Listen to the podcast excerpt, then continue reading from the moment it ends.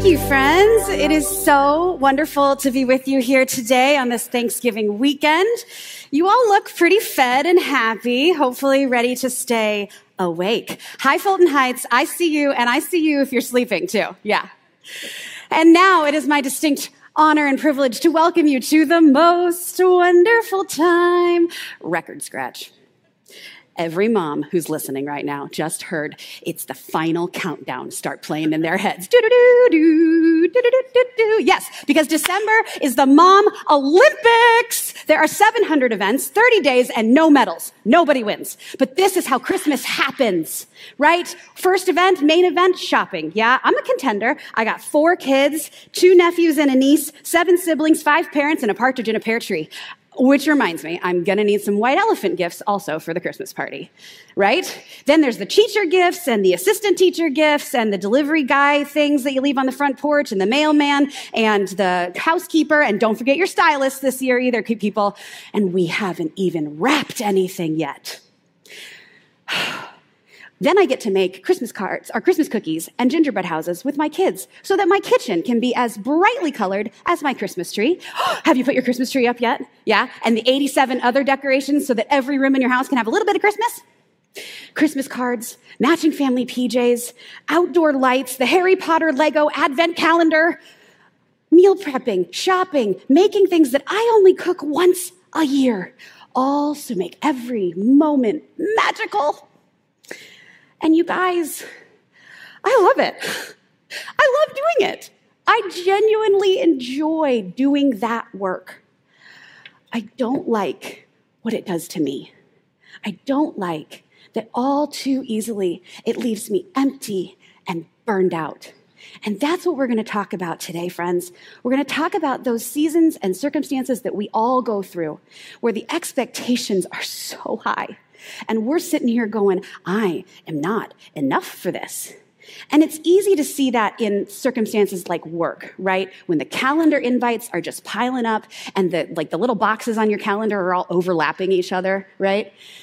And maybe that's led you to a point at work where the job you used to love isn't a job you want to do anymore because of what it's done to you.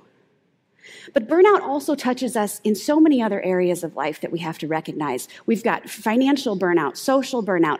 Have you ever experienced relationship burnout? Yeah, have you been there where you've had the same fight every night for a year and a half? And you've tried so hard to find a compromise, to find a way forward, to find some common ground. And that's good work. It's a good conversation to have. The problem is the strain of doing that has left you empty and burned out. Or maybe your relationship feels fine. Everything's fine in our marriage as long as we're both working really hard at it, as long as every emotional muscle is engaged in keeping us from drifting apart, because drift is real. And that's good work to do in a marriage. You don't want to drift apart. The problem is doing that work has left you empty and burned out, and maybe bitterness and resentment have started to set in we cannot ignore the possibility, too, of spiritual burnout, right? Without a right understanding of the gospel, friends, we will go through our lives trying to be like Jesus. We will try to do and say the right things. We'll go to church every Sunday. We'll tithe every paycheck. We'll serve in a ministry area. And all it will get us is empty and burned out of trying to be a good enough Christian. The thing that we have to ask this morning is why? If all of those things are good work to do, why does it do that to us? Why are we burned out? Why are we running ourselves into the ground? I'll go first. Why do I run myself into the ground every December? Because I am a grade A, third generation people pleaser. And I want my kids to be happy. And I want my husband to be proud of me. And I want everyone I know, family, friends, and strangers, to know that I'm generous and thoughtful. The problem is now my identity and my dignity and my worth as a mom, wife, and general human being are all wrapped up in my successful ability to meet everyone's expectations around me. And I can't. I need a better why burnout happens because we need a better why for our good work. So, what's your why? Why are you burning the candle at both ends to meet all those deadlines at work? Is it because you want to be seen as someone who's dependable? Is it because you need to feel like a good provider for your family? Is it because that possibly your identity, dignity, and worth have gotten wrapped up in being successful at your job? Why are you working so hard to make that marriage work? It might seem easy, but guys, it's more complex than that. Is it because the alternative might be that you would then have to recognize and admit your failings as a spouse? So now your dignity and worth are wrapped up in making your marriage work. We need a better why if we're going to do the good work without getting burned out. We need a better why. And that's what we're going to see in our passage today. We're going to look at a conversation that Jesus has with his friend and disciple, Martha. And he's going to go so far past talking about what she's doing. He's going to speak to her about what it's done to her and why. We're looking at Luke 10 this morning, so you can go ahead, pull out your phones and follow along in your Bible app, or you can read the words on the screen. What's happening in this passage is that Jesus and his followers have hit the road. They're headed to Jerusalem, probably for some feast because they're good little Jewish boys. And he's traveling throughout Judea, blanketing the area with his message. But here's what we need to know that Jesus isn't just traveling with his 12 disciples. When it says followers here, he's likely traveling with somewhere between 70 to 100 people. It's a, it's a road show, okay? And in our passage today, it's stopping at the village of Bethany at the home of Mary and Martha. So here we are in verse 38. As Jesus and his disciples were on their way, he came to a village where a woman named Martha opened her home to him. She had a sister called Mary who sat at the Lord's feet listening to what he said. But Martha was distracted by all the preparations that had to be made chances are you've heard this story before, right? Scholars have been debating about this for centuries. And who doesn't love a little sibling rivalry, right? Are you Team Mary or Team Martha? I'm gonna be up front. I got a soft spot for you, Martha. I see you, girl. I see your hustle. But I think it's easy for us to look at her in this circumstance and think that Martha is trying to be Martha Stewart, right? Which makes Mary Snoop Dogg, and that makes me happy. Okay. It's easy to think that she's just going overboard with all of these preparations, with the cooking and the cleaning and the cooking things that are gourmet and making the salami look like a little rose on the charcuterie board, right? And it's like, chill out, girl. But no, what we have to understand is that hospitality was an enormous part of first century Jewish culture. The traditions and customs that surrounded bringing a, someone into your home, welcoming the weary traveler, those weren't just good manners. Those were moral institutions. So for Martha to open her home to Jesus and company, 70 to 100 people, there was a substantial, significant expectation for hospitality. Preparations had to be made. Martha's not doing busy work. Martha's busy working. And we have another clue about the significance of her work in the word that Luke chose for this preparations, this much serving here, okay? I don't speak Greek, but I have Google. And the word he uses here is diakonia. And it's the same word that will later come to mean in the New Testament serving as a deacon of the church. In fact, 75% of the time that Luke uses this word, both in his gospel and the book of Acts, which he also wrote, 75% of the time he uses the word, he doesn't mean it to just serve and prepare food. He uses it as leadership in the early church, as advancing and proclaiming the gospel, the message of Jesus Christ. So maybe Martha is serving and preparing food here, but Luke wants us to see it as ministry. Martha is doing good work, but what's it doing to her? The first word of description that we get in here is distracted. Distracted literally means pulled away from, disconnected. And what's pulling her away from Jesus in this circumstance? Yeah, there's the physical work that she has to do. Martha's in the kitchen, Jesus is in the living room, right?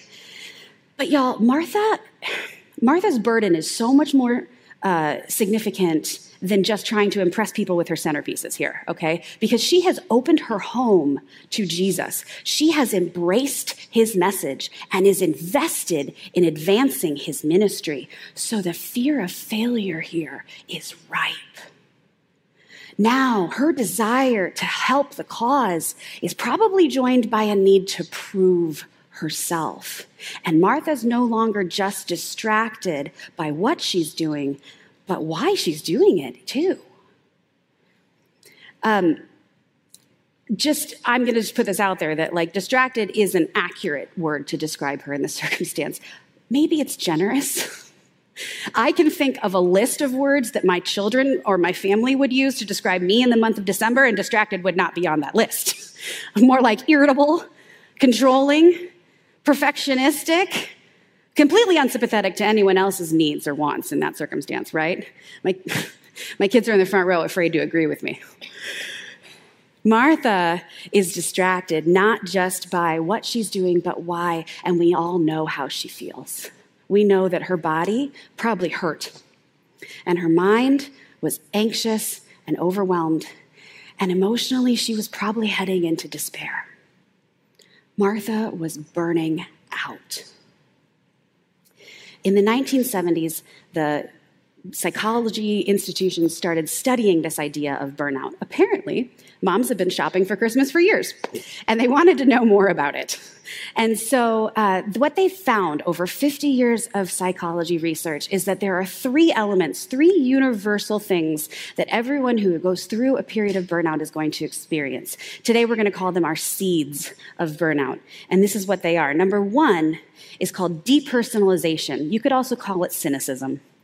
I have emotionally separated from the meaningfulness of what I'm doing. I no longer see the point. I'm not doing anything worthwhile. Number two is a decreased sense of accomplishment. I'm working harder and harder, but all I see happening is that my productivity and my self confidence are going down the tank. And the third is emotional exhaustion. I am empty. I am spent and I'm desperate to get out of this. These are the three seeds that we see universally in burnout, and it's time to get real, friends. And I'm going to ask you which one is hitting home today? Which one of those three is a little close to your heart? Because we're all going to experience burnout differently. It's all uh, men are more likely to report depersonalization, for example, or cynicism. Women are more highly associated with emotional exhaustion. Surprise, surprise.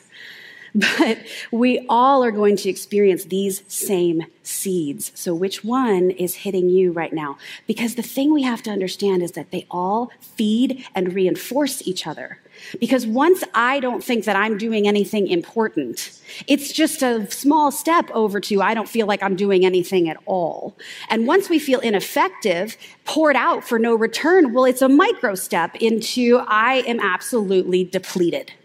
And on and on and on we go. Except it doesn't look like this, does it? It looks like this.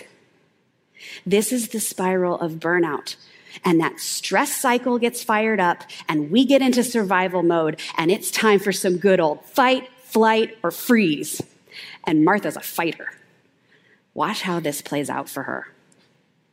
Verse 40 She came to him and asked, Lord, don't you care that my sister has left me to do the work by myself?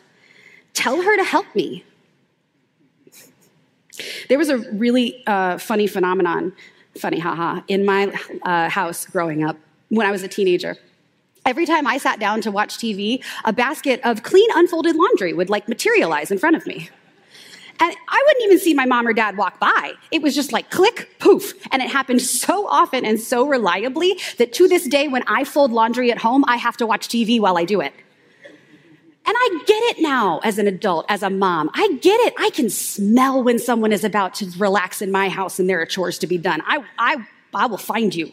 The other day, my six year old, in all his wisdom, came to me while I'm doing dishes and says, Mom, I'm bored. And from the other side of the house, the nine year old comes running out of the other room going, Don't do it, Bobby. She's to give you a chore. I was so proud.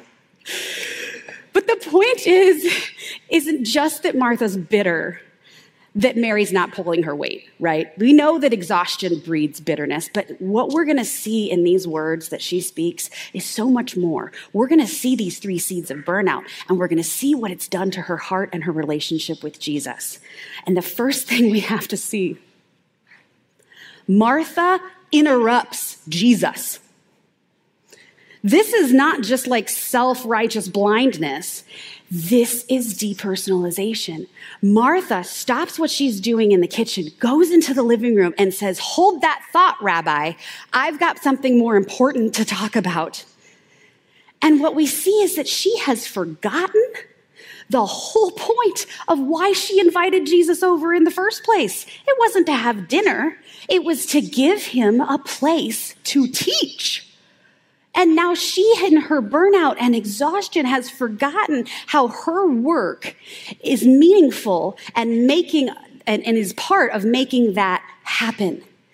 We can see that depersonalization because she has forgotten, as one commentator said, who's giving the feast. We can see that and we can hear the lack of accomplishment. We can hear the emotional exhaustion, right? I can't do this by myself. I'm not enough to do all of this. I need help. I am desperate. Martha is burning out, and she is in this spiral downward. And we can see her desperation in no better place than the words, the question that she asks Jesus Lord, don't you care? Martha doesn't just feel abandoned by Mary. Martha feels abandoned by God. And bless her heart if she isn't in some really good company too. When we are distracted and blinded by our own fear of failure, failure is all we can see, doom is all we can see and we think it's God that has left us. The disciples asked Jesus this exact same question when they thought their boat was going to sink on the Sea of Galilee Lord, don't you care that we're going to drown? Because that was all they could see the potential for. King David was always running away from someone who was trying to murder him, right? And every time he did, he would say, Lord, why are you hiding your face from me? Because clearly, if I'm in this situation, you must be gone. My favorite example is this one, though. The Hebrew people were enslaved in Egypt for 400 years. And then God sent Moses to perform signs and wonders on his behalf. He sent plagues that hit the entire country of Egypt, but miraculously missed the Hebrew people. He led them out of Egypt by a pillar of cloud by day and a pillar of fire by night. And then he parted the Red Sea so they could walk away from Pharaoh's army on dry ground. And 45 days after he did all of that, after he delivered them from 400 years of slavery, the Hebrew people got scared in the desert and they said, God, are you with us or not? When we're blinded by our own fear of failure and doom, that's all we can see. We're so distracted that we don't see how disconnected we've gotten from God. And we think it's Him who's left us. And once we're convinced that we're on our own, look what we do. Look what Martha says next. Tell her to help me. Martha tells Jesus what to do.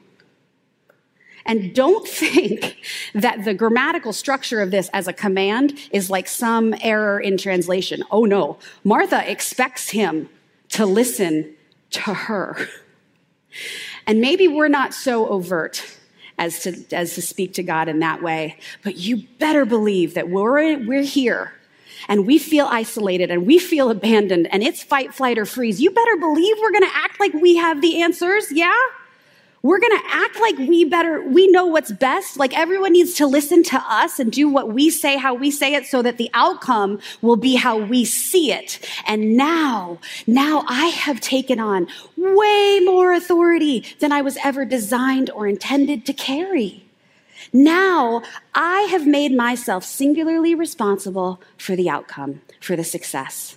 It's now by my wisdom, my ability, and my power that the outcome will come what I want it to be, that will, success will come, that my identity, dignity, and worth will be validated. And of course, we're burned out because we can't and we know it.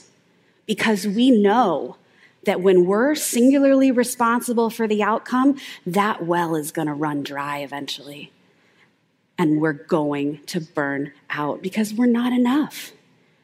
Do you know what happened to the Hebrews 45 days after they left Egypt? Their food and water ran out.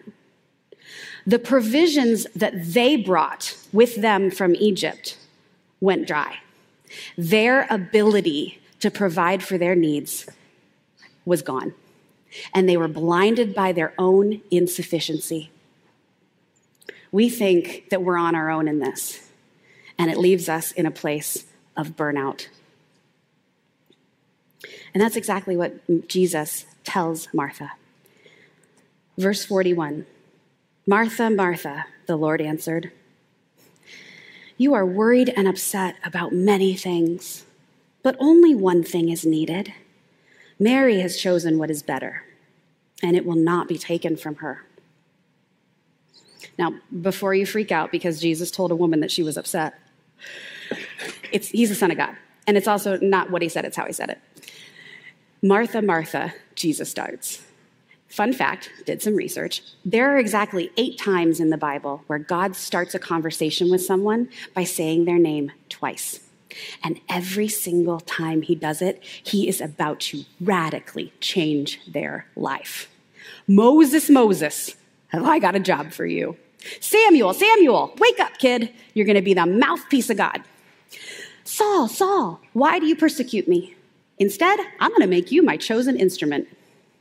So, Martha, Martha, Jesus starts. I see you. I see your heart. Let's flip the script because you are anxious and overwhelmed by so many things.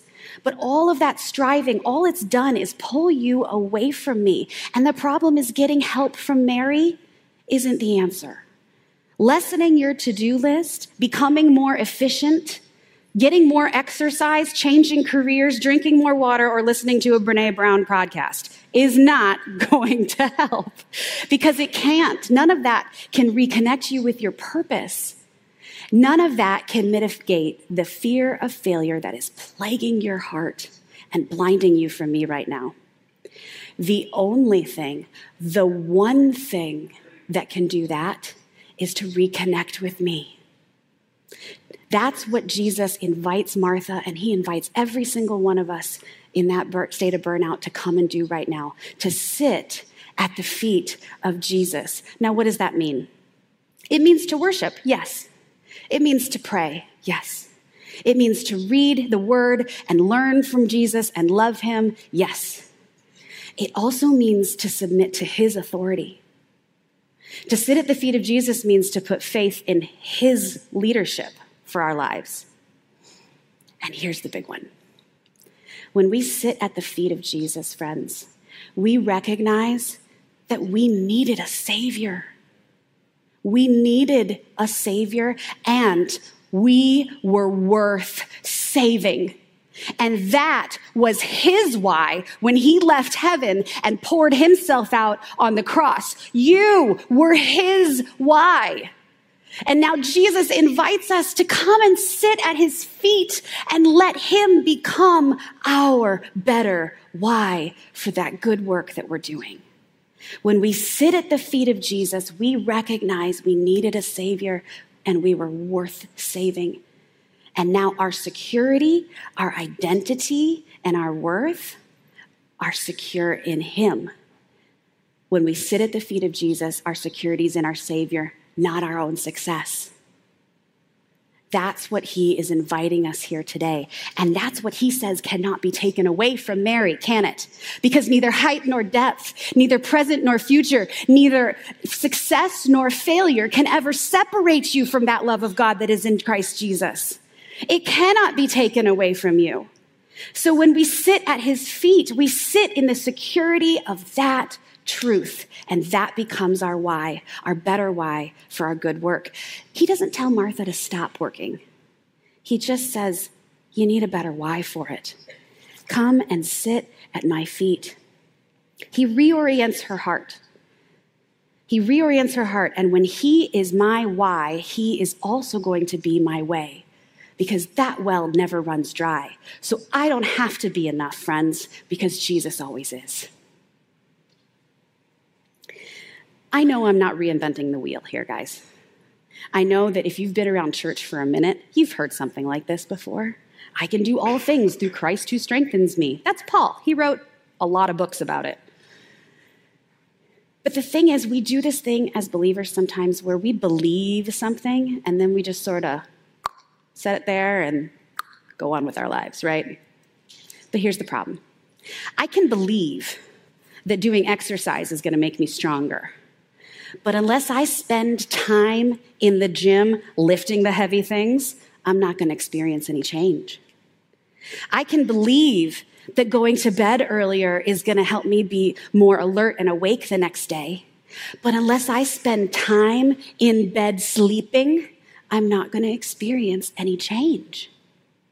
We can believe that our security is in our Savior and not our own success.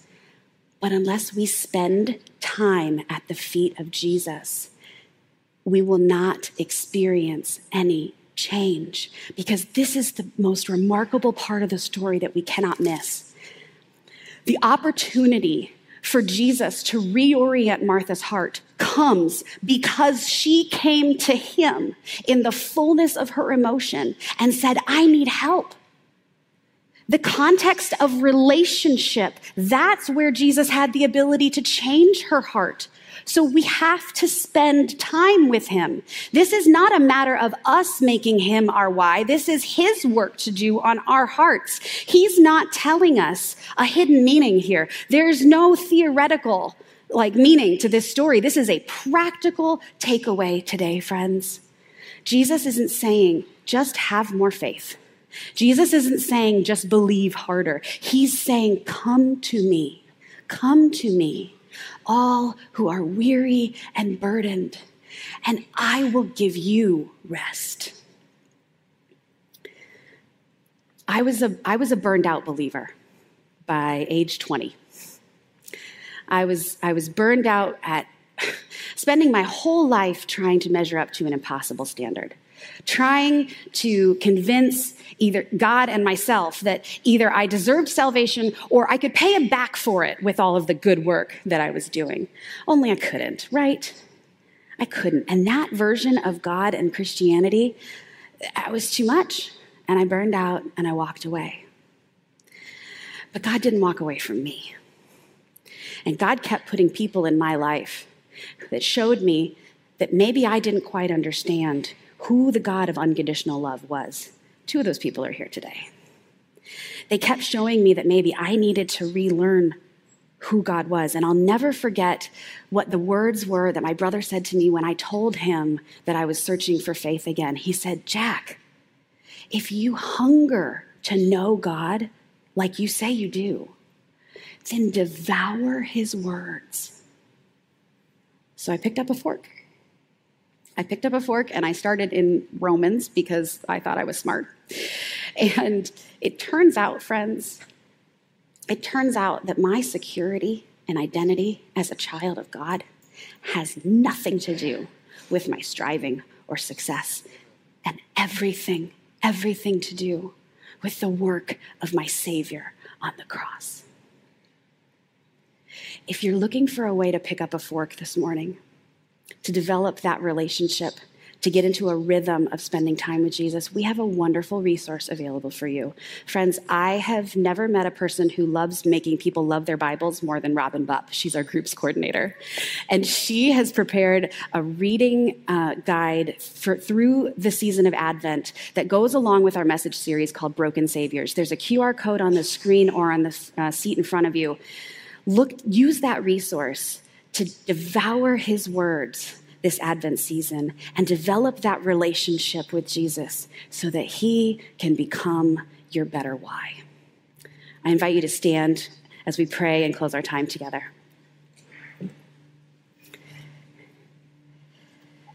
Lord Jesus, we're distracted. We, can, we admit we are distracted not just by what we have to do, Lord, but we're so distracted by why we think we have to do it. And we invite you today, we invite you to interrupt that, God. We are so grateful for your invitation to us today to come to your feet, to come to your feet and recognize that we needed saving and we were worth saving. And that was why you came. And that is why we can do the good work we have to do. Jesus, we ask you to guide us and empower us and become not only our why, but our way through the good work that you've prepared for us to do. In your name that we pray, amen.